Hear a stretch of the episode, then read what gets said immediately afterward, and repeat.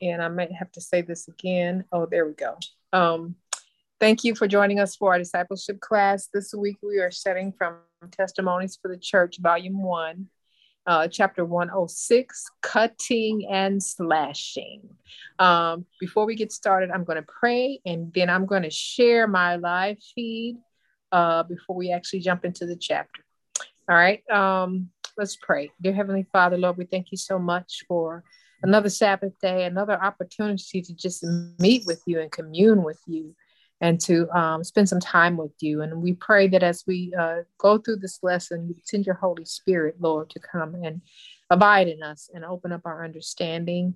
And Lord, uh, also help us to retain this information that we're reading and most of all to apply it in our own lives, the principles that we are studying, Lord. And we're just so thankful and we praise you, Lord, for this, this spirit of prophecy, Lord. And uh, may we, uh, this class, uh, glorify your name. In Jesus' name we pray. Amen. Okay. I'm going to share my Amen. feed for, give me just a minute. I'm going to share it.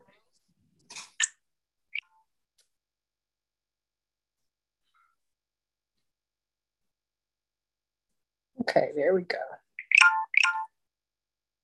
All right, cutting and slashing. That title, what did that bring to mind for anybody? Anybody? Got any seamstresses out there?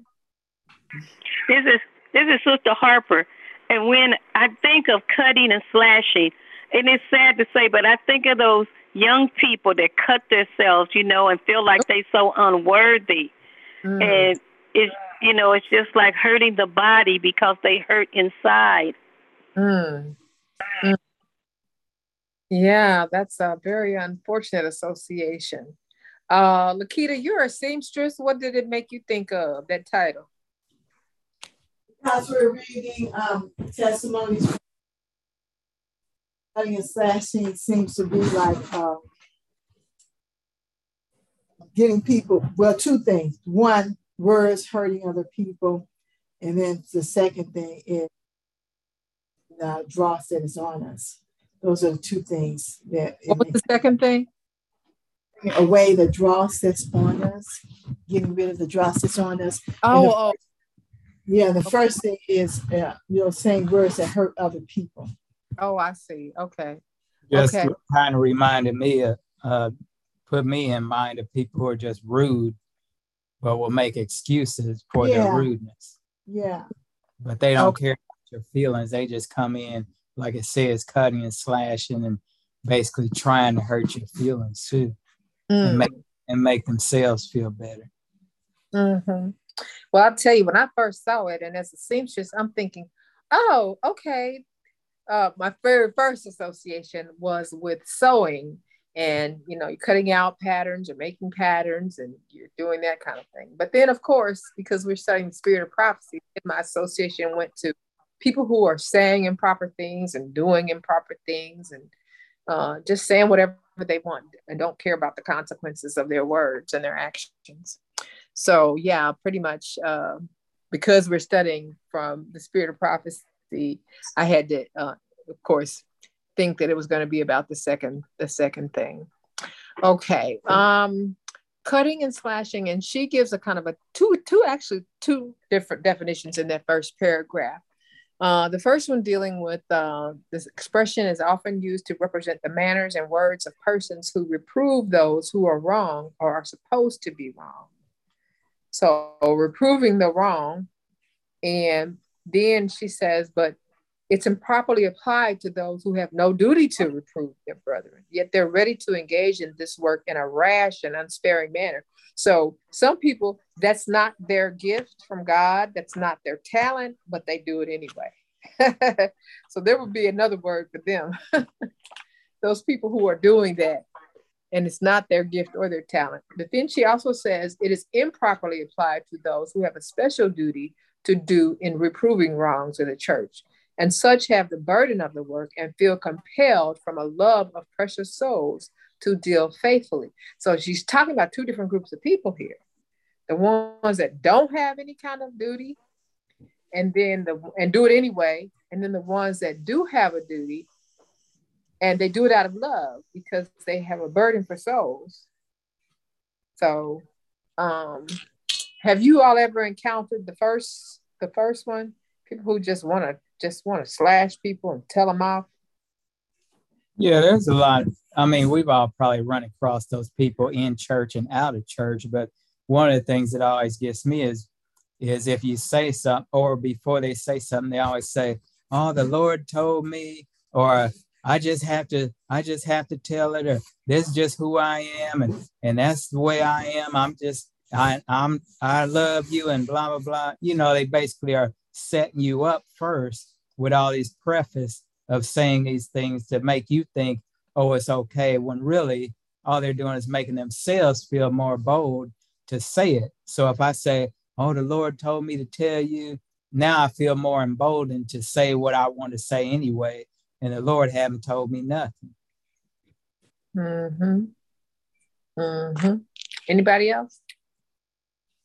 And I think what Elder Carroll is saying is true. And I think when other people, and I don't want to say clicks, that's a terrible thing for me to say, but it's true when the clicks, you know, tell that person, girl, you really got that person told her, you really, and it's like they get a validation from from the ones who should be telling them you didn't handle that right. You could have went to that person one on one and been mm-hmm. gentle as a dove. You didn't even tell them the same thing that you wanted to say, but it's like the other ones will will pep them up as if you know since you're one of us then whatever you say we're gonna back you. And it, it, that god is not like that.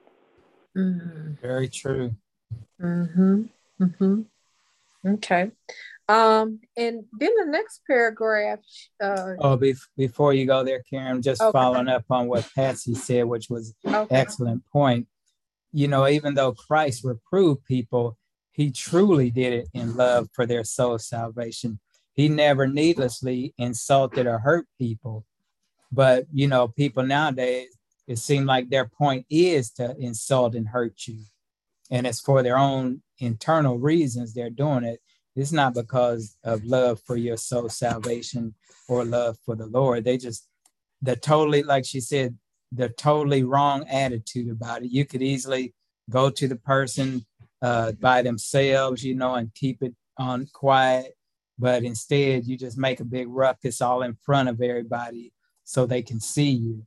Well, that's just the wrong attitude about that. If you really want to help someone, you go to them privately and, and pray with them and speak to them kindly about it. Mm-hmm.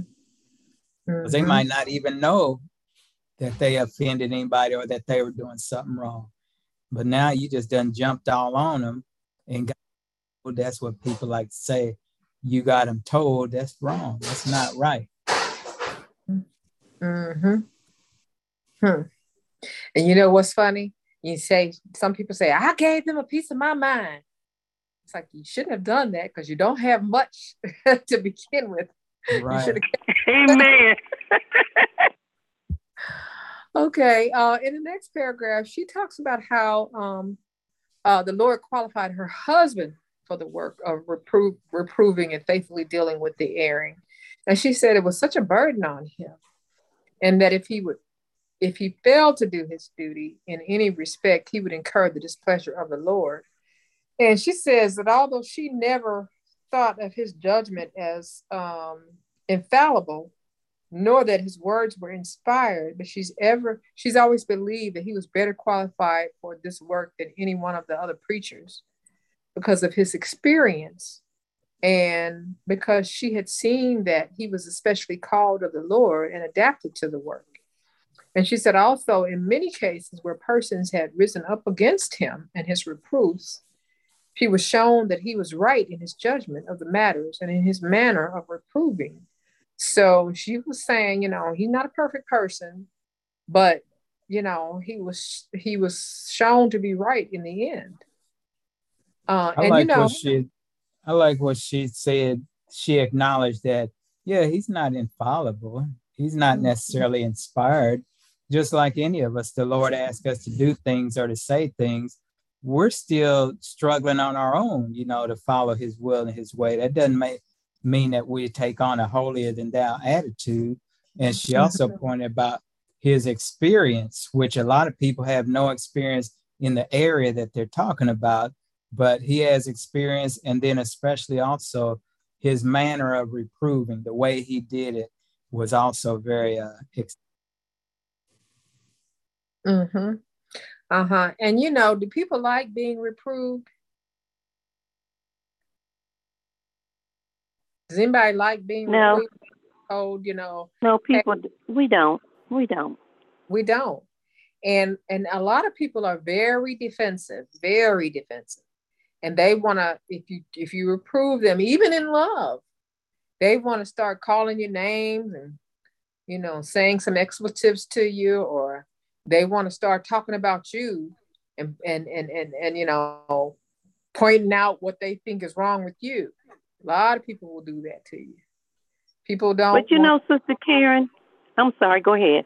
No go ahead go ahead patsy.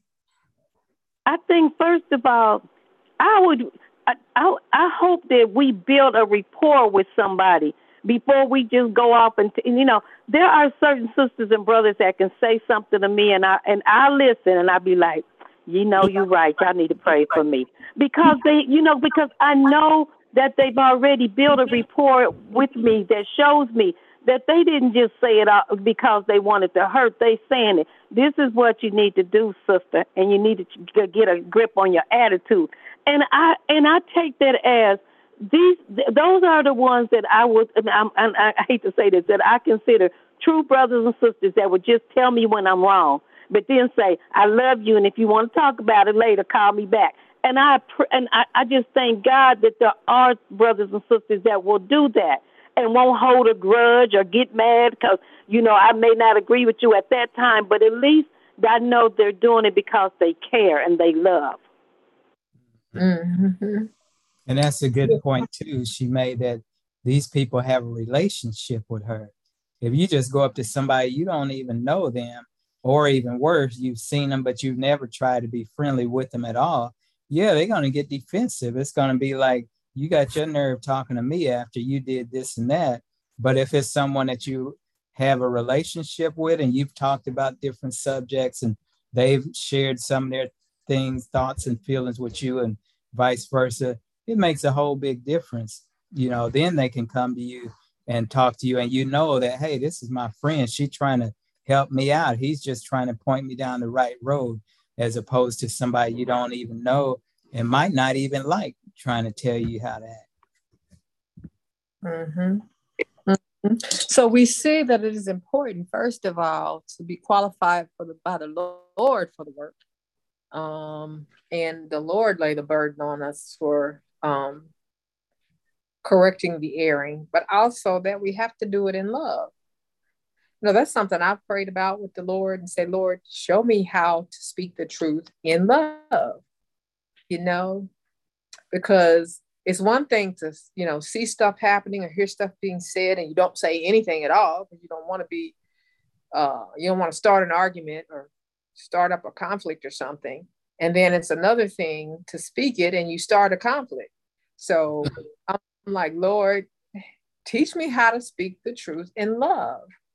You know, now that's not to say it won't start a conflict, I guess, or won't start an argument, but at least, you know, that my heart be in the right place. And I don't say it just like, well, you, you, blah, blah, blah, blah, blah, blah, blah, you know, uh, in an accusatory manner, you know, or something like that.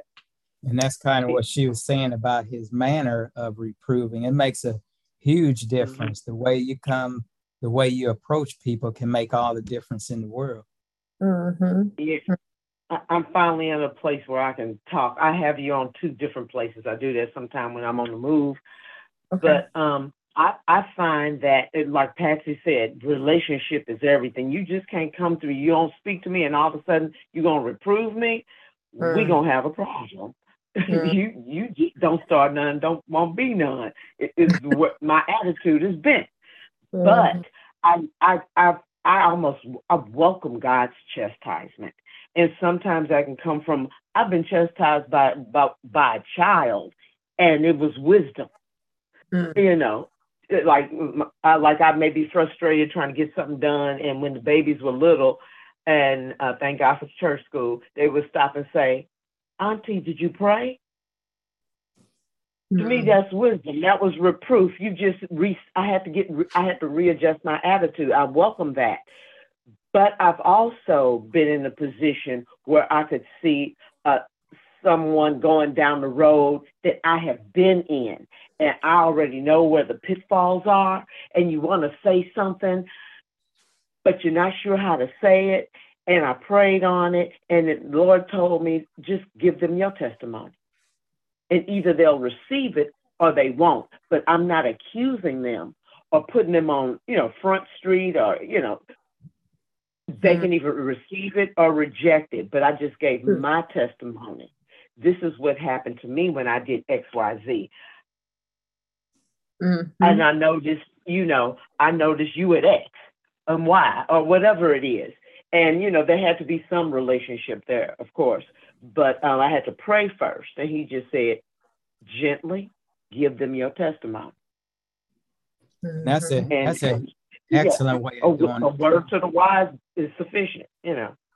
Mhm. That's, that's She knows she just be reproving beating me over the head. you hear what, hear what I say, Sister Karen? Everybody, I said, Paula knows she just be beating me over the head. yeah, That- that, that's an that- excellent way of doing it too. I'm sorry, but that was an excellent way Paula mentioned, giving person your testimony because you've been through that.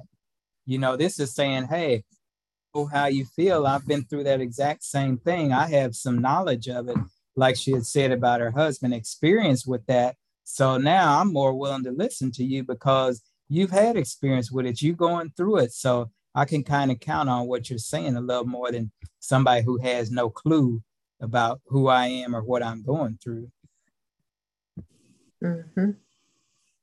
Mm-hmm. Um, in the next paragraph, she talks about the effect of her husband reproving people. And she talks about how for 20 years, um, the people that he had reproved had indulged, and they're sympathizers, of course, because they're going to have people that they go and talk to about it and to get on their side. And it's people that agree with them, obviously. Um, how that that they come back and they've indulged an accusing spirit towards her husband, and that that has really burdened him down and weighed on him, and um, that it was a burden that he really it was unjustly borne on him. But then it, she talks about how um, then when he got sick under all these burdens, oh, they rejoiced. Oh, they thought it was wonderful. oh, they thought, you know, oh, uh, uh, uh, uh, it was a result of his his his having reproved them. And it was in an, in a in a um, in a uh, roundabout way, it was the result, but it was not the result of him having reproved them. It was the result of them uh, holding it against him for what for reproving them, really. Um, and so she said that um, the thought was that the Lord at that time reproved him for his quote unquote cutting and slashing of them. And um, she said that um, that was not the case at all. And she said, uh, what, what, is, what was her vision in the next paragraph?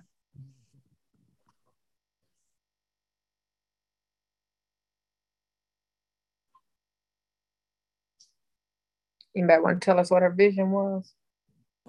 Oh, God. Yeah, she goes on to say in in a vision that that she um her husband she was shown that God had accepted his humility and a, and the affection of his soul before him, and that the confession of his lack of con- consecration to God and the repentance of error and mistakes in his course caused him such sorrow and dependence, uh, I would say, desponses of his mind during during his uh, protracted illness.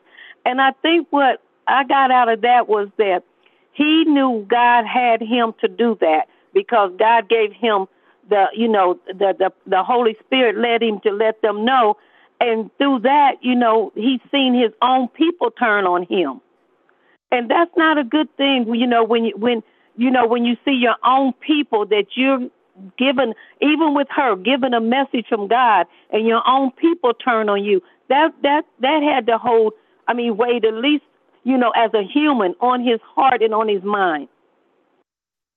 Mm-hmm. Anybody else? Yeah, she, they, uh, go ahead. Uh, the God, like she said, God accepted his humiliation, the afflicting of his soul, and his confessions for his lack of consecration to God, um, the errors of his mistakes, and so he like uh, recognized where he had been wrong too, uh, and mm-hmm. things that mistakes he had made, and mm-hmm. then it was causing him sorrow and despondency during his illness. You know, when you get sick, when you get uh, sick, like or in pain, and you're sick, really, I'll tell everybody you're not really thinking right anyway. First of all, and then you know who the evil angel person. You know, I don't want to speak his name. He will come to you and remind you of everything you ever done wrong. And some of those things that you thought was right at the time that you did them, he'll point those things out to you. And you're just at a very weak point when you are sick. So I guess that's where he was. And um, probably begging and pleading for God to forgive him because you know who, the evil, our enemy, was bringing before him everything that he had done wrong, you know? Mm-hmm.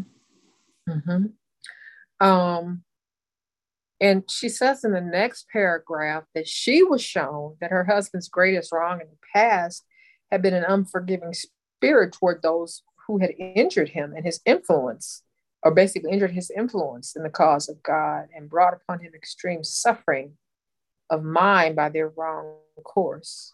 And she said he was not as pitiful and compassionate as our Heavenly Father has been towards his erring, sinning, repenting children. When those who have caused him the greatest suffering acknowledged their wrongs heartily and fully, he could and did forgive them and fellowship them as brethren but although the wrong was healed in the sight of God, yet he sometimes in his own mind probed that wound and picked at it, I guess. And by referring to the past, he suffered it to fester and make him unhappy. And the fact that he had in his past course suffered so much, which in his opinion might have been avoided, led him to indulge a murmuring spirit against his brethren and against the Lord. And in this way, he lived over the past and revived trials which should have passed into oblivion instead of embittering his life with unprofitable remembrances. So basically, he was not letting go of the past and the things that these people had done to him, even though, you know, they had apologized or what some of them had apologized or whatever. And he was still letting those things come up in his mind. And even though the Bible says you should give forgive a person 70 times seven. That means even when it comes up in your mind, even if you already forgiven them, forgive them again and let it go. But he was remembering those things, and when and when and when they were coming back up in his mind, he was he was letting them ruminate in his mind, and uh, it was, I guess, still having an effect on his health. And um, so he he he didn't have the truly forgiving spirit that that that the Lord wanted him to have. And and the and the realization that when people fall under the the temptations of Satan, it's just it's he didn't have the pity and love that he should have had exercised toward these people. Any comments there? Yeah, I think it's really hard to forgive people. Sometimes they um, hurt you to the core and they do things that are um, completely unnecessary. And then you are stuck with forgiving, asking them to forgive you, you know, um, and stuff because, you know, or forgiving them and or sometimes asking them to forgive you. But it's hard to to forgive them again. Getting sick is another issue. That's just another issue, pal. Really, that unforgiving spirit contributes to the illness, you know, that you have and stuff. So he, um, I can, I completely understand it because, you know, you're just mind. You can be, I can just be minding my own business, and something from out of the blue will come. And if I'm in the wrong way, in the wrong mindset, then I can chase that thought down, as she's saying, instead of letting it go. Chase it down you know, relive it, re, you know, re-experience the hurt, et cetera, et cetera. But you said something that was very important, uh, Karen, is that when these things come up, then to just forgive the person again. Remind yourself and forgive them again. And you, you know, I like that 70. It really brings real meaning to that um to that verse 70 times. How many times should I forgive them? 70 times 70. Because you might have to. And maybe, you know, like uh, seven is a number of completeness. And it takes that much to completely forgive. So that was really a very deep thought that you gave us, Karen, about when you, you know, you just have to keep doing it over and over, over and over. Because, and whenever you are working for God or trying to work for God, then, you know, Satan will bring up, he will create, he will create enemies for you. You know, he will create situations and set you up for this lack of uh, forgiveness and everything that will be in your heart in your mind, killing you, causing high blood pressure, heart disease, cancer, whatever it is. Um, and, you know, and um, also hurting the other person because they may choose, well, I'm not going to ever be around that church anymore because, you know, they don't forgive. They're unforgiving people and stuff. So it's a, um, I think that's very enlightening and to, it's very important to keep that in our minds they, you know, they doing stuff and it's hurtful, but it's not putting a crown of thorns on my head. They're not putting nails in my hands. They're not, you know, being, you know, like um, I haven't died for them and they're ungrateful. You know, they might have just said something I didn't like or did something I didn't like. Mm-hmm. Mm-hmm. Right. And you know, right. and you know, Karen, you Karen, throughout the week, I said, Lakita teaches us ways to do breathing techniques, and she concentrates on different things. And when she concent- when she had us concentrating on forgiveness, it's not just it's not for the other person, but it's for us to know that if we're children of God, we have to forgive. And like it's like, and I agree, it, it's hard because especially when you forgive a person, they go back and do the same thing. Then you say, I got to forgive them again. But it doesn't mean that you are accepting their sin. You're just saying to yourself, God told me to forgive, and that's what I got to do. And I think sometimes that's where some people, when they do it again and again, they they're like, "Oh, that person is weak because she, she uh, you know, she she let me do it again." But it's not that we're letting you. It's it, you know, they don't understand that we're praying for them that they will stop doing it. Mm-hmm. Yeah. Yeah, that's true. Go ahead. Oh, I'm sorry. I like what everybody said, but Karen, you just added another layer to that scripture where it says seven times 70. Mm-hmm. I've always taken that on face value that, you know, every time I have a problem with, you, you know, an issue with this person or situation, I have, you know, I take it to that night, God forgive them, help me to forgive them, and blah, blah, blah, blah. I mm-hmm. say it. And I, I said, Lord, help me to forgive them. And particularly if it's someone that's close to you that you have to deal with, you know, you mm-hmm. can't avoid. And it's amazing every time your mind goes, and it's funny, the, the enemy, even when you're in prayer, he'll let that situation creep up in your mind, and then you're back in that same place where the offense took place. Mm-hmm. And so that seven times 70 applies also to when those moments happen, when that thought comes back up. Lord, help me to forgive. Help me to forgive. Because even if I've really forgiven, I haven't forgotten. Right. But I noticed some instance, it's like, Lord, what do you do with that? I, am begging you to help me forgive. And, and, and I don't I, I don't feel any kind of way about that situation anymore. That's when I know I've come out of it.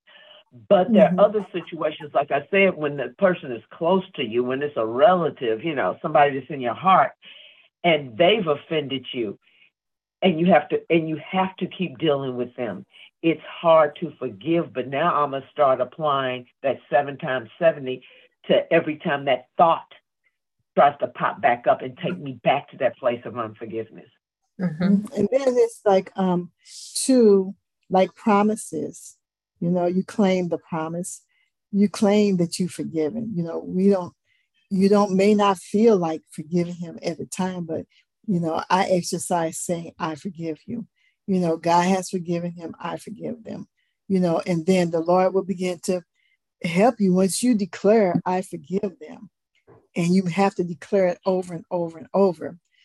At some point, empathy comes in and you begin to see the person maybe differently. You'll begin to see them with compassion that whatever, you know, they're doing or did or whatever, you know, that's their downfall. Like I think it said, she goes on to say in her about, um, hold on for a moment. It says, the Lord permitted his mind responding. Let's see. Okay, I got to find that part, but it's talking about the people the people uh, who needs forgiveness too they are um you know like injured people hurt people you know traumatized people. They got stuff going on in their lives too. And so you know once you get to that place of forgiveness and um the lord moves you beyond that because you it's hard we can't do it. God has to move us beyond that. Then we can see the other person as a person, you know, not just as somebody who hurt me, but as a person. And then I want to I want to say one more thing too about forgiving people. It's kind of like I hear, you know, and you should think this too about, you know, like uh, I don't forget and stuff. Well, you shouldn't. It, it's like to me, um, if you put your hand on the stove and the stove burns you and it's hot, it burns your hand then you don't go back and do it again ever. I mean, if you do, it's just an accident. So we don't put ourselves in that position a second time where we can be injured, you know, by the person. You know, now what that looks like, I don't know. But I do know that you at some point make a decision that I'm not going to put myself in this position where they like they borrow some money, didn't pay it back, you don't have to do that to me but one time. And then, not that I don't like you, I'm still going to talk to you, I'm still going to be friendly with you, but I'm not going to put myself in a position where I can feel all that anger and have to work so hard to get out of it because it's not good. Mm-hmm. Yeah, and one of the things she's saying in this paragraph too is that um, even though he had not realized the type of love and pity he should have towards his erring brethren in that even though he he had a head forgiveness for them he did not have a true heart forgiveness for them. That these people were the real sufferers. They were the real losers. Yes. Um, yes. and, and as long as so long as he was steadfast and unmovable possessing the spirit of christ then they were the real sufferers. And it's says, when these souls begin to see their errors, they had a hard battle to work their way back to the light by humble confessions. They had Satan to contend with, they had their own proud spirit to overcome, and they needed help from those who were in the light to bring them from their blind, discouraging condition where they could begin to hope and attain strength to bruise Satan under their heel. And so you know, I've always said, you know, it's easier for, like, if you're standing on a stage, it's easier for the people that are down on the floor to pull you down than for you to pull them up. But if you, but, but if you're working in the strength of God and you're up on the stage, and, and, and the Bible says, not by power, not by might, but by my spirit, says the Lord, you can pull those people up. Um, and so she's basically saying, you just stand firm, you know, and you'll be able to pull them into the light and help them come into the light. Um, I think one one of the things too to remember when you're trying to when you're talking to people, you want to try and be encouraging because a lot of people are already feeling sad and mm-hmm. despondent and upset at themselves for making a mistake. So as as fellow Christians, we want to try and uplift them and point them to God's mercy and forgiveness and not condemn them, which of course Satan's already doing that. So we want to remember to be uplifting and encouraging as we do point them to the right way. Mm-hmm. Mm-hmm. And um, she's saying that she saw that her husband was too exacting toward the people who had injured him. And he was dissatisfied, which was no benefit to the, these erring people. And it just made his own heart very unhappy and unfitting it for the peace of God to dwell there. You know, that's that's that's a statement right there. You're so unhappy with what someone has done to you that the peace of God can't even dwell there, even though you might be asking for peace. You ever you ever pray a prayer, Lord, just give me peace about this thing. But mm-hmm. you're so you're so unhappy about what so dissatisfied about what somebody has done to you that God's peace, you, it, it, there's no room for his peace in your heart. You know, I remember one time um, Steve Harvey saying, I was praying and praying and praying for a new car. And I was just praying and just praying for a new car. And he said, finally, one day, I don't know whether it was his mother, his grandmother said to him, Son, what you go, where you gonna put a new car? He thought about that because he had his old car up on uh up on those uh, concrete blocks in the garage. And thought about it. he said, "You know what? She's right." And he moved. He trashed that old car, and no sooner than he trashed that old car, he had a new car in the next couple of weeks. And so, make we, yes, we have to make room. We have to make room. Yep. And so we can't be holding on to ill will and ill feelings and then be asking God for peace. We're holding on to the very thing that's disturbing our peace. You know, we, we, we got ourselves chained to it. and God is like, okay, I'm over here. I'm ready, willing, and able, but you got to let that ball and that chain go. All right. Uh, any other comments on that? Yeah, it's it's not easy to to let go, and it does take all of those seventy times seventy to to move away from and have complete forgiveness. Mm-hmm. Know, uh, having forgiven a person completely for what has happened, but I think that um, having the desire to forgive, to relinquish, to let go, although it does, you know, come back to you. I think God honors that. Not that we have the desire and then refuse to do it, but we have a desire and we're in the process of just letting, letting, uh, forgiving, working through all of these feelings and emotions and stuff. When you talk about forgiving and forgetting, I, uh, there's a very interesting way this guy said it he said that when he was younger, he had uh, hurt his, injured his hand, and he had a big cut on his hand. And uh, every time he looked at it and touched it, it would hurt, you know, really bad. But as time went by, he could still look at it and remember what happened. But as he touched it, it didn't hurt as much. And then finally, he could touch it and it didn't hurt at all. But he still remembered what happened because the scar was there, but it just didn't hurt anymore. And that's somewhat how forgiving and forgetting can be. You might still remember the incident, but it doesn't hurt as much. And then finally, it won't hurt at all. Mm-hmm. You had to take yourself through that process over and over, you know, of saying, I completely forgive him. I have forgiven him because Satan will bring it back. He's going to bring it back when you're sick. He's going to bring it back when, you know, let's say you're on your job and then the, the supervisor tells you something which reminds you of this thing that the other person did. So he has to bring it back then. And you're reliving this and this is keep having these hormones and all these bad cortisol and stuff is being pumped into your system increasing inflammation causing damage to your body. That's the most important thing is that we just need to stop the damage to our bodies for sure. So you know um, if you're not going to do it because you know God has access to do it. Another reason to do it is because it's killing you to not do it. It's it's the problem. Mm-hmm. Mm-hmm. Right, and and forget is is forgiveness for the person. No, it's for us. It's no, for us. No, it's for us. Right, right. And so you know, person have to actually ask us for forgiveness in order for us to give it, or in our own hearts and minds give forgiveness? No. No. No, they No, no, no. Hmm. Okay. Also, I think that I think sometimes it is forgiveness helps the other person too.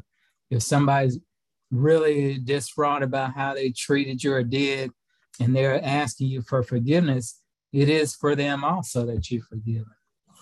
Oh, Because it will help them to get rid of guilt and the uh, worry about it. So it is helping both people. Well, yes, if they know about it. But if they if they never ask you for forgiveness, that was my question. If they never ask you for forgiveness. Yeah, if we can forgive people even if they don't ask for forgiveness, right? We can be we can Yes. be that generous. We can forgive them. And it's hard, you know, because it's gonna be hard whether they ask you for it or not. And it could be a learning experience for them if you bring it to them and say, hey, you did so and so, and that really hurt me, and blah, blah, blah. They might not even know. So now it's also an opportunity for them to learn. It's several lessons involved in that. Yeah. Yeah, but the worst is if you, you know, after prayer, supplication, whatever, and you go to that person and say, "Hey, what you did or said really uh, injured me," and and uh, and just spelled out to them what they, you know, the effect that they had on you, and they don't even acknowledge it, and all, and then they uh, further attack you. You still got to go back and forgive that person. Well, right. Yes, And you know Lord. And the thing with that though, at some point we come to a conclusion because that's really a sad thing because you they can't make it to heaven. You know, they can maintain that attitude right there, you know, going to them gives them an opportunity to yes forgive you, but also to go to God and ask Him for forgiveness and ask Him to change their heart. You're actually doing them a great favor by saying, you know, you owe me an apology because you did so and so and so, and I, my feelings were hurt when you when this happened, you know. And then they like, oh, shut up. That's just God showing them what they are made of and showing you who you're dealing with. And then you can manage them differently from now on. You know, Bible says, can a man take fire into his breast and not be burnt? This person, it doesn't matter.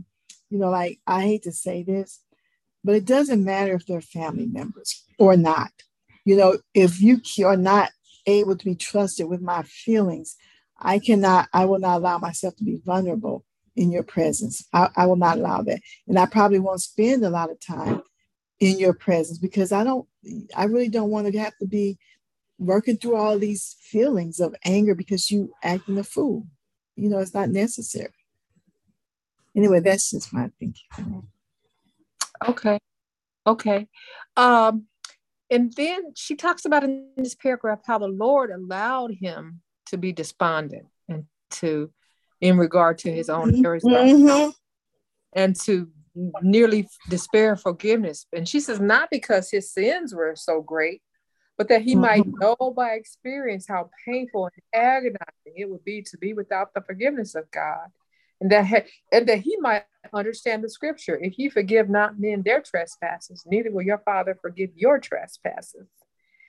And so, you know, basically, God was letting that happen to him so that he could see and under, truly understand, you know, what it would be like, you know, to not be forgiven, you know, Yeah. and um, and and how you know that would that would we would all be thrown into a state of hopeless despair because if we're not forgiven, we won't see his face when he returns.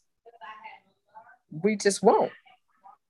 So Mhm. then she starts talking about this institution that they went to, which was a very interesting uh, paragraphs to me. Uh, but she started talking about the affliction that came upon them. And they went to this health institution, apparently. And I don't, I couldn't really, maybe one of you all could tell from it. I couldn't really tell whether it was an Adventist health institution or a worldly health institution. It seemed like maybe it was a worldly health institution and not an Adventist one, but that um, they they were sent there, and it was His will for them to go, and basically, um, that she said that it is that it is impossible for those who obey the truth and are keeping his commandments to live up to their convictions of duty and unite with the leaders at this place. So far as serving god is concerned their principles can unite no better than oil and water. So apparently the people at this place whatever principles they were espousing from a religious standpoint were totally in opposition to the bible or in opposition to the bible. And um, they were speaking things although she admitted that this this place was the top-notch health place in the country at that time. As far as health was concerned you couldn't get better health care anywhere than there. But that um you know as far as from a religious standpoint spiritual standpoint no. There was nothing well, i think there. she i think she's talking about battle creek because they had went to battle creek and a lot of the leaders there were against them and really caused them a lot of problems. And also during their history, the leadership at Battle Creek started becoming less spiritual minded and more worldly minded. So I'm thinking she might be talking about them during that time. She could have, but you know, in other chapters when she was talking about Battle Creek, she spelled out Battle Creek. She didn't leave it as a blank. She was, you know, she filled it in. So that's what just made me wonder but I don't know. You could mm. be right, but uh, I don't know. Uh, but um, so she co- continues to talk about this place and that and, and the experience that they had there, and apparently, uh, it says their their influence and teaching teachings in regard to the service of God and religious life are in direct opposition to the teachings of our Savior and His disciples. Uh, I would, mm, I would hate it if it was Battle Creek, if this if she was talking about Battle Creek. Um, well, you know what's his name? Kellogg got all off into pantheism and all kind of foolishness. Yeah, I think he went off into. And there's another thing too. We can look at talk about that the opposition teachings of our Savior. You know, being money grubbing. You know, wanting to make all this money off of people instead of giving away the services, not giving them away, but you know, making it where it's affordable and stuff. And then sometimes it's the way people do stuff too that's not Christ like. You know, it could, you know. Well, well know. yeah, so in here she's saying that by precept, by precept and example, they were lowering the standard of piety. And they said that they do not have to sorrow for their sins or separate from the world in order to be followers of Christ, but they can mingle with the world, participate in its pleasures. Yeah. So really making me think that that's that wasn't Battle Creek. But like I said, you know, you could be right, Lee, but that was that that right there made me think, okay, even though Battle Creek kind of veered away a little bit, I just that was hard. No, it's no, it's probably not because way down she says again and going to blank blank, the Lord would have us benefited by an experience which we would not obtain while at Battle Creek surrounded by sympathizing brothers and sisters. So yeah, it's a different place. Mm-hmm. Mm-hmm. Um, and um, she said that the leaders at this place did not encourage the people to imitate the life of Christ in prayerfulness, sobriety, and dependence upon God. And persons of conscientious minds and firm trust in God cannot receive one half as much benefit at this place as those who have confidence in the religious principles of the leaders of that institution. So basically, if you're a person of you who put your entire faith and trust in God, you're not going to receive the same benefit from this place as as if you believed in what these people believed in. Um, and so she said that she said that that those who put your faith and trust in God completely, he says you have to stand firm against, braced basically against these teachings that they were teaching there um, sifting everything that they hear, lest they should be deceived by Satan and he, he obtain an advantage over them. Um, and again, she talks about there was the best health institution in the United States, but the leaders, their judgment was not always correct. And she talked about the leading physician there. Uh, basically, he, he, he wanted them to believe that his judgment was perfect uh, just like God. That God judgment was perfect. God don't make no mistakes, and He don't make no mistakes. And that can be like most doctors nowadays. right. And uh, well, you she, know, Karen. Go ahead. Go ahead. No, go ahead and finish your thought. No, I was just you sure? Say, Wait, go ahead and finish your thought. Okay, but but she said that this doctor, that the head doctor of this place often failed, but he exalted himself as God. He he failed to exalt the Lord as the only true dependence and the and the one who was giving them any success at all. But go ahead, Patsy. You know, sometimes you know you, you you can get on a prayer line, and a person might be you know gifted as as far as teaching, but their arrogance in that if you don't think like me, then you know you're not going to heaven. It's not that they say it, but you pick that up. If it's if it's not my way, then everybody else is wrong. And I'm like, you may be good at teaching, but you you you you put yourself in the place of God, like you know I'm this and I'm that, instead of you know teaching and praising God, and you're saying one thing, but your I guess I want to say your vibes and your your speaking is saying another.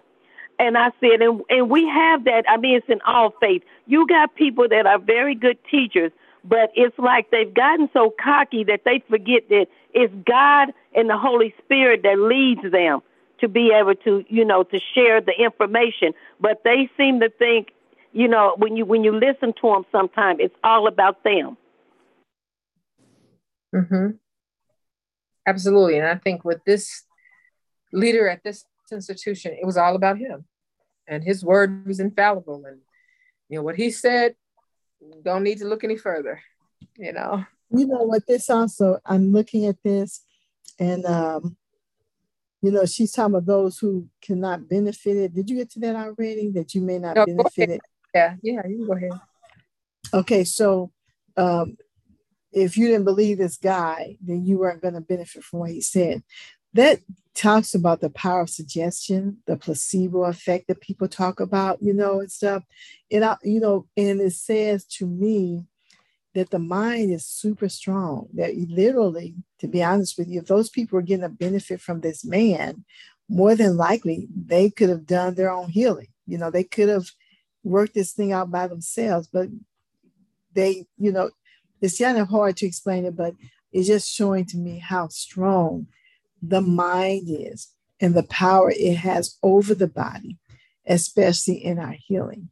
And so as we listen to and talk about, you know, to your doctor and stuff, your brain is taking in information. If you, you know, keep saying, um, you know, I just, I'm in pain, I'm in pain, it seems like the pain increases, you know, and sometimes I don't know if you've ever talked to people and it's like they are so like hopeless or like nothing can ever help them. There is no way they can see a way out of whatever situation, whether it's a bad marriage, a financial situation, or whatever. That mind is in complete control of that. And we are in control of our minds, but we just don't know it. Mm-hmm. Yep. Um, I just have one, one or two cents from what I was reading. I went back up to six fourteen point two, and it's not this institution. If it strayed away from the principles of God, apparently it was an institution that used to adhere to the principles of God. So that would make it an Adventist institution. And then uh, I guess ego and pride, because they were giving such excellent care Mm-hmm. Um, and she said, like you said, no better uh, treatment in, in the United States or whatever.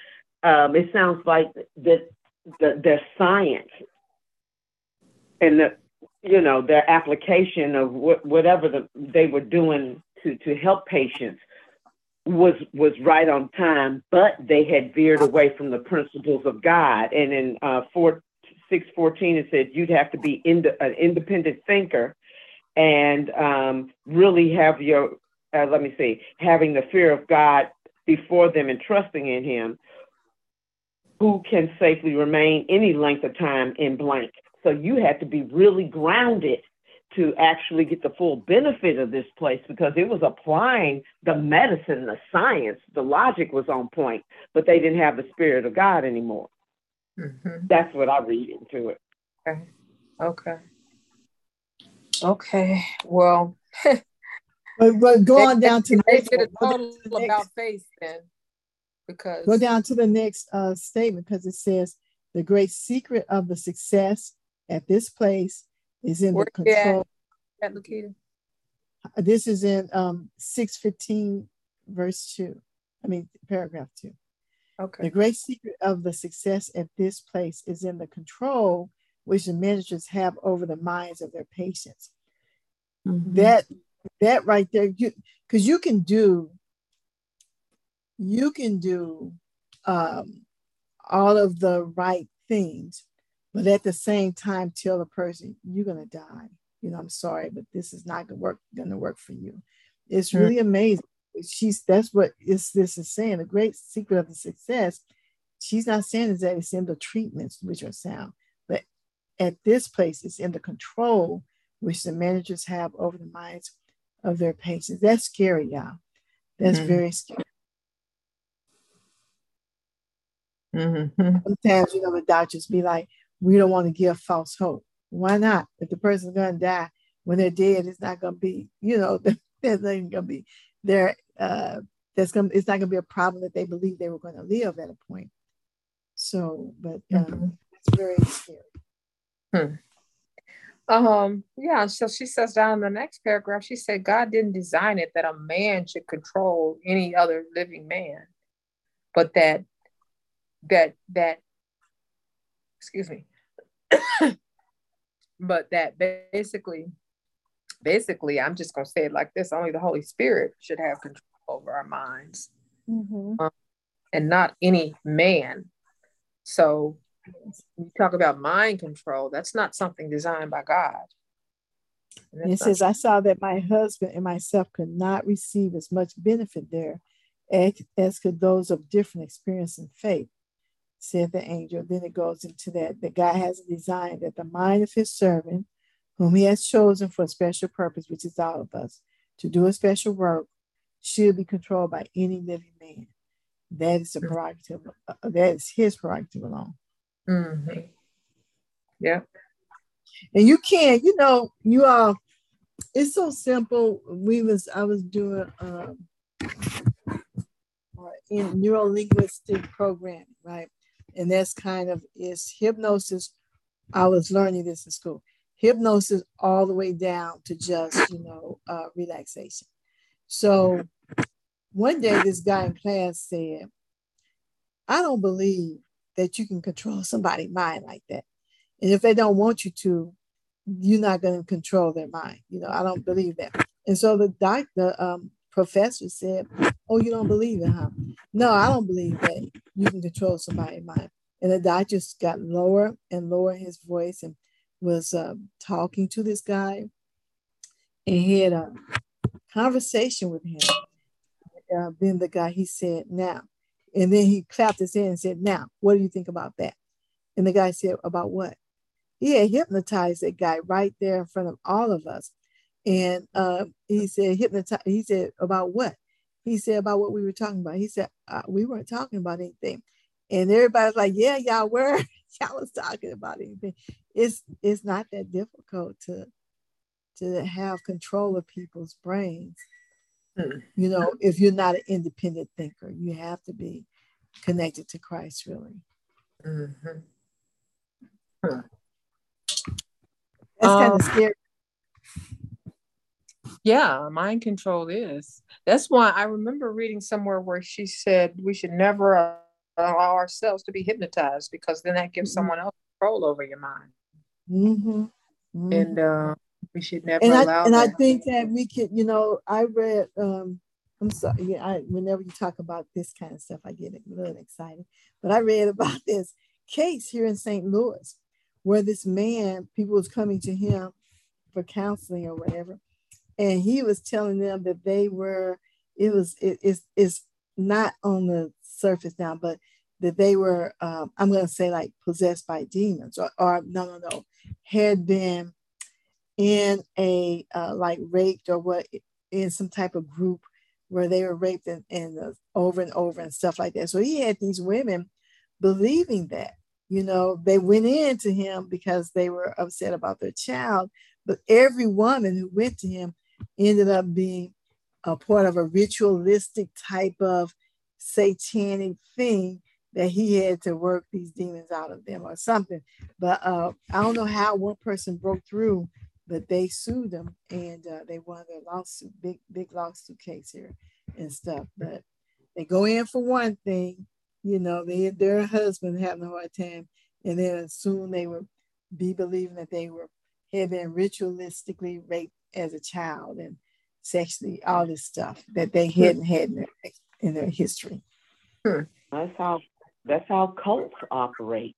Mind mm-hmm. control, people getting mm-hmm. indoctrinated mm-hmm. in certain things, and um, people being rational. what do they call it being rationalized online, and then they go and commit some mass murder or something because they got is, is that the word they keep looking at the same information and it gets in their brain. They call it being rationalized, like the Iranians do when they uh, do a terrorist act. You give your life, you sacrifice your life, and it'll be for a greater purpose. Yeah, no, that's not the I word. Think what that term is. Yeah. Mm-hmm. I know what you're talking about. Radicalized. Yeah, radicalized. Yeah. Sounds- mm-hmm. Yeah. I got to ask you for an, I got an example that I want to ask about. I had a person that went on vacation, and yet they they they they made the comment they didn't want another person to know where they went because of how that person feels about the area. Like for example, Branson, Missouri, and I thought, why would you worry about another person's thinking because you went to Branson? I guess I I, I didn't understand it's still, you know, I, I prayed about it. I said, I don't, I don't want the approval of a man. If I want to go on vacation, I'll go where I want to. But this person, I mean, they were very serious, and and I was like, I won't tell your secret. And I said, but when I go on vacation, don't. T- I'm not going to worry about no man saying, you know, if you go down to this place, then you know uh, it's evil and all this. And I thought, why would another grown man be concerned about that? I just I never understood that. Lakita, you're the counselor.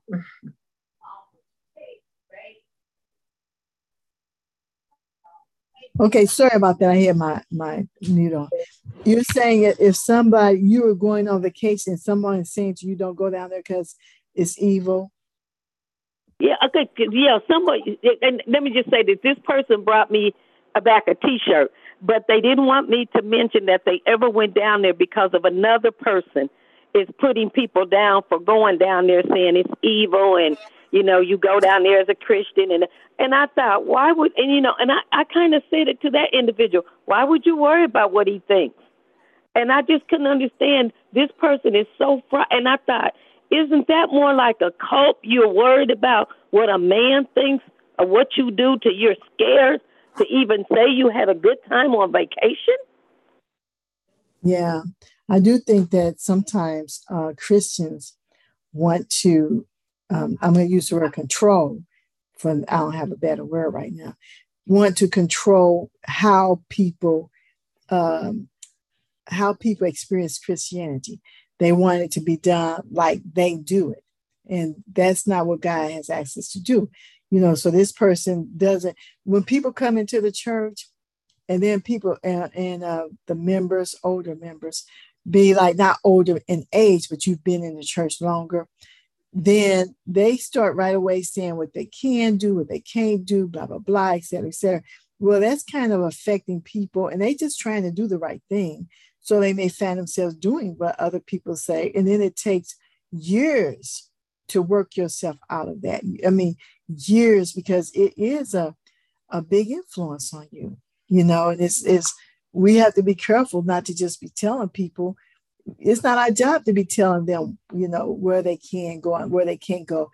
But that person doesn't know because they that person, like I came in a church and there was a whole bunch of things that we weren't supposed to do. So much, so many things. You almost scared to walk on the Sabbath. But then somewhere the Lord breaks in through all that darkness. It took years to do it though. But I was trying to live up to what everybody else was saying. And yes, Patsy, it is like a cult. That is cult. It's not Advent Church, it's not a cult, but you know, people putting all of their stuff on you. And sometimes it's their interpretation, or God may have said to somebody, don't watch 2020 or 48 hours. And then to me, he might, I might be look, looking at 2020 48 hours and don't think about it. So they come to me and say, that's a sin and you're not supposed to be doing it and blah, blah, blah. Well, God didn't tell me that. That's what he told you. And so you have to do what God tells you to do and leave my relationship with God alone. But mm-hmm. most people don't recognize okay, that makes sense. Yeah, most people don't realize that right away. You know, you're just a babe in Christ. You you're just trying to do the right thing. Mm-hmm. Yeah. Yeah. Uh, let's finish out this paragraph and then we're going to stop for today and uh, take up the rest of the chapter the next time that we're on Testimonies of the Church. Um, and she talking about how they would not receive the same benefit as someone who, who did not have the strong faith that they had. And so basically, um, but she says the angels of God kept them while they were there. Angels of God were round about them, sustaining them every hour. But the time came when they could no longer benefit nor be benefited. And she said, and then the cloud of light, which had rested upon them there, rested with them there, moved away. Tell me about another time when there was a cloud and you had to follow the cloud. Anybody? When they crucified Jesus. the Israelites. Mm-hmm. Mm-hmm. And when they crucified Jesus. Okay, Lakita, you tell me first about your cloud, and then second, you tell me about your cloud, uh, uh, Patsy. Well, you know, the um, Israelites were led by cloud by day and by um, I guess a fire by night or something. But that's why they the Lord led them through the wilderness, and mm-hmm. um, His presence was with them through mm-hmm. that crowd. Mm-hmm. And then Patsy, tell me about your cloud. That that they they the, those that could have spoke up and knew that Christ hadn't done anything, they went with the crowd because when they hollered crucified him, there was those that even the disciples that could have spoke up, but they didn't. So, you know, out of fear of what the crowd thought, you let a man go to the cross who was our savior. Okay, so you're talking crowd and not cloud? Yeah, I was talking crowd. C O C R O W D. Okay, okay. I said So you cloud. were talking cloud. Yeah. Okay. okay. Okay. That's why I wanted you to kind of clear that up for us. Okay. All right. So I think the cloud we were dealing with was the one Lakita was talking about. Okay. All right. So yeah. So basically, she's saying that there was a cloud basically there, a cloud of light, and when it moved away, she said they could find rest only in leaving there and then going among the brethren in Rochester, where the cloud of light rested. So uh, apparently they were following the Lord leading. He led them there for a while, for a season, but then it was time to go. He said, "Up, oh, gotta go." So, yeah, y'all heard the expression, "Time to go." You don't have to go home, but you got to get up out of here. So, yeah, I've heard that. Uh huh apparently um, the lord was taking them away from that place because it, it, was like you know now you're no longer receiving any benefit and if you're not receiving a benefit then you're receiving a detriment at that point and it's time to go all right uh, any last remaining comments or final comments on that portion that we studied today and my comment too is sometimes god places you even with churches sometimes you may be so used to your church and God, God, you know, opens your eyes and says, you know, I need you to fellowship over here because you have a skill that they can use. And it's hard, to, you know, because you get so attached to your own church. And it's hard sometimes when God, you know, you go to a church and they say, well, can you help us out for a little bit, you know, a little bit, you know, with this and this and that. And it's like, okay, but you know, I, I'm still, you know, I'm still connected to my church. But I think, you know, we have to realize God will use us where He wants us to be and how He wants to use us. And we just have to have an open heart. Mm-hmm. That's true. That's very true. You know, it's funny. Years ago, I went to Las Vegas And while I was there, I contracted some kind of illness, and I had it for about a year, a year. And so uh, Andre asks me now, because uh, he's never been. He says, "I would like to go to Vegas." I said, "I don't. I don't ever want to go to Vegas." And he says, "Well, what if the Lord was leading you there? What if the Lord wanted you to go there and witness and and and and win souls for Christ?" I said, "It would have to be the Lord telling me to go." I, I don't want to go back to that place. and he and I said that place calls itself openly Sin City. I don't want to go back there. but uh, yes, of course, if the Lord told me to go, I'm not gonna be like Jonah, you know. So, the Lord walked among sinful people too to save them. Yes, He did. yes, He did. That was the Lord tell me to go. well, I have one comp.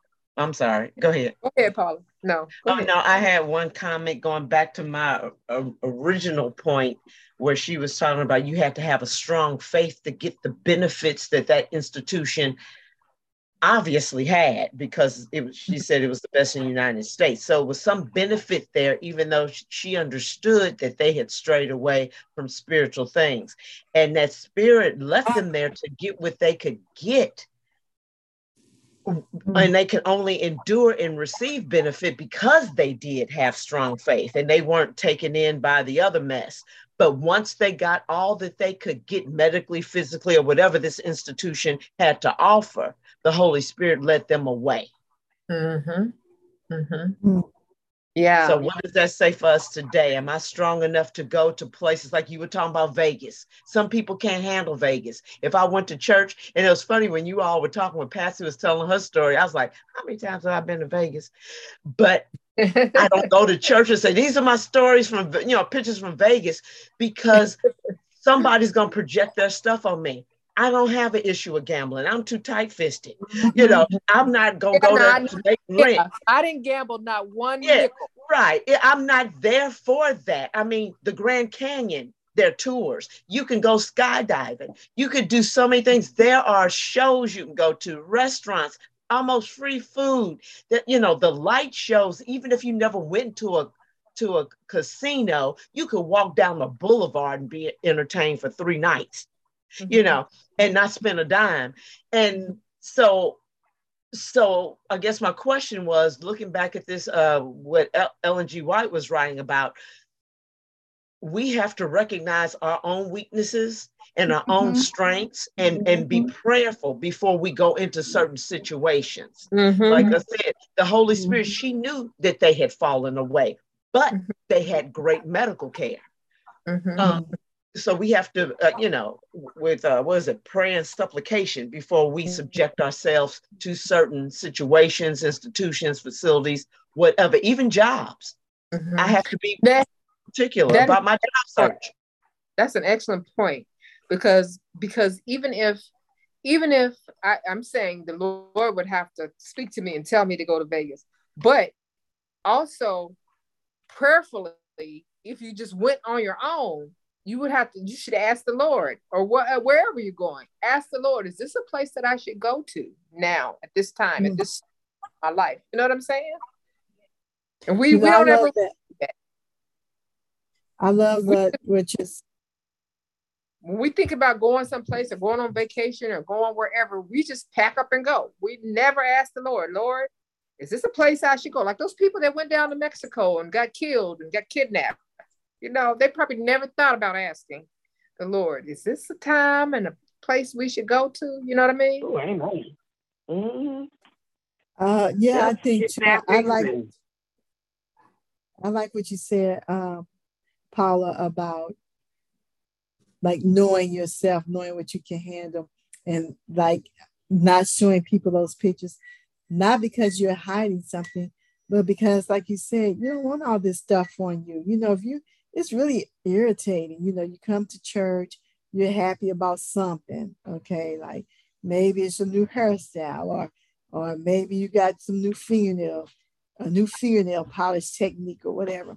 And you show it to somebody, you are happy. Well, you know, Sister Carol, we ain't supposed to. Come on now, leave me alone. It's like, just leave me alone. It's not a sin. It's not a sin that we go over here and look at these lights and stuff. I've always wanted to go to Las Vegas because it sounds like it's a lot of stuff to do. You know, it just seems like it's a lot to do there. But um, I like that. I like that leading us to having your own personal relationship with God. And that's what it's all about. Yeah, because Sister Lakita, I agree with you and Sister Paula. There's just certain things you don't share. And I had a person to tell uh, that made a comment about me fixing up my house. That evidently I, I don't plan on going to heaven since I think it's important to fix up my house. And I thought I'm not in the world. I, I just said I'm not in my mind. I said I'm not in the world, but I mean, you know, as far as spiritual wise, I'm like, but I do live, have to live until Christ comes. But I just let that person just go ahead and put me down, and I just said to myself, I pray for, you know, that's his opinion, and he's just a man. You know what? Here's well, fixing up your house is good stewardship of what God yes. has blessed you with, first of all. Yes, yes. And here's the, the thing for me too is I feel sad for people. Man, people are so that's bondage right there. so in bondage that you know the roof is falling in on your house, roaches running around, the uh the the mice and rats are laying up in your bed. You talking about I don't want to fix it up because it's the, the time of trouble, you know, and at the same time asking God to get rid of the rats and the mice and the roaches and come on, people. You know, yes, you do. You know, I think like this God has prepared for us streets of gold, right? You know, the, the 12 foundations are made of what is it? 12 gates are made of 12 pearls, you know, you know, that has, that has to be a huge pearl. And then, you know, all of the different types of, um, of jewels that's up in heaven. He didn't, and he said he's preparing a mansion. And he didn't say one mansion for five people. He said a mansion for each person. God ain't about being shoddy. Make one flower, he made millions of flowers for us so that we can love all that he's done for us. And he opened the way for you to get that stuff. That was God's hand that did it. My question to the person so, are you questioning God on what he's going to do for me? That's my question to him. You telling God that he's wrong for doing that because he didn't have to do that. Mm-hmm. Yeah. So uh, anyway, Lee gave me the the the um thing for next time. It's called separating the wheat from the tares. Christian okay. Service. Okay. All right. So that's where we'll be uh, next time we meet. And um, thank you all for joining us today for our discipleship class. And uh, Lakita, do you mind praying us out? Most honorable Father, in the blessed name of Jesus, we are so grateful that we can come together and study your word and discuss Christian um, Christian principles and issues that have to do with our own personal lives and our own personal walk with you, Lord. We are so grateful that we have the opportunity to have our own personal relationship and that you yourself will direct us and tell us the things that are, you know, that you to give us the gifts that you have for us.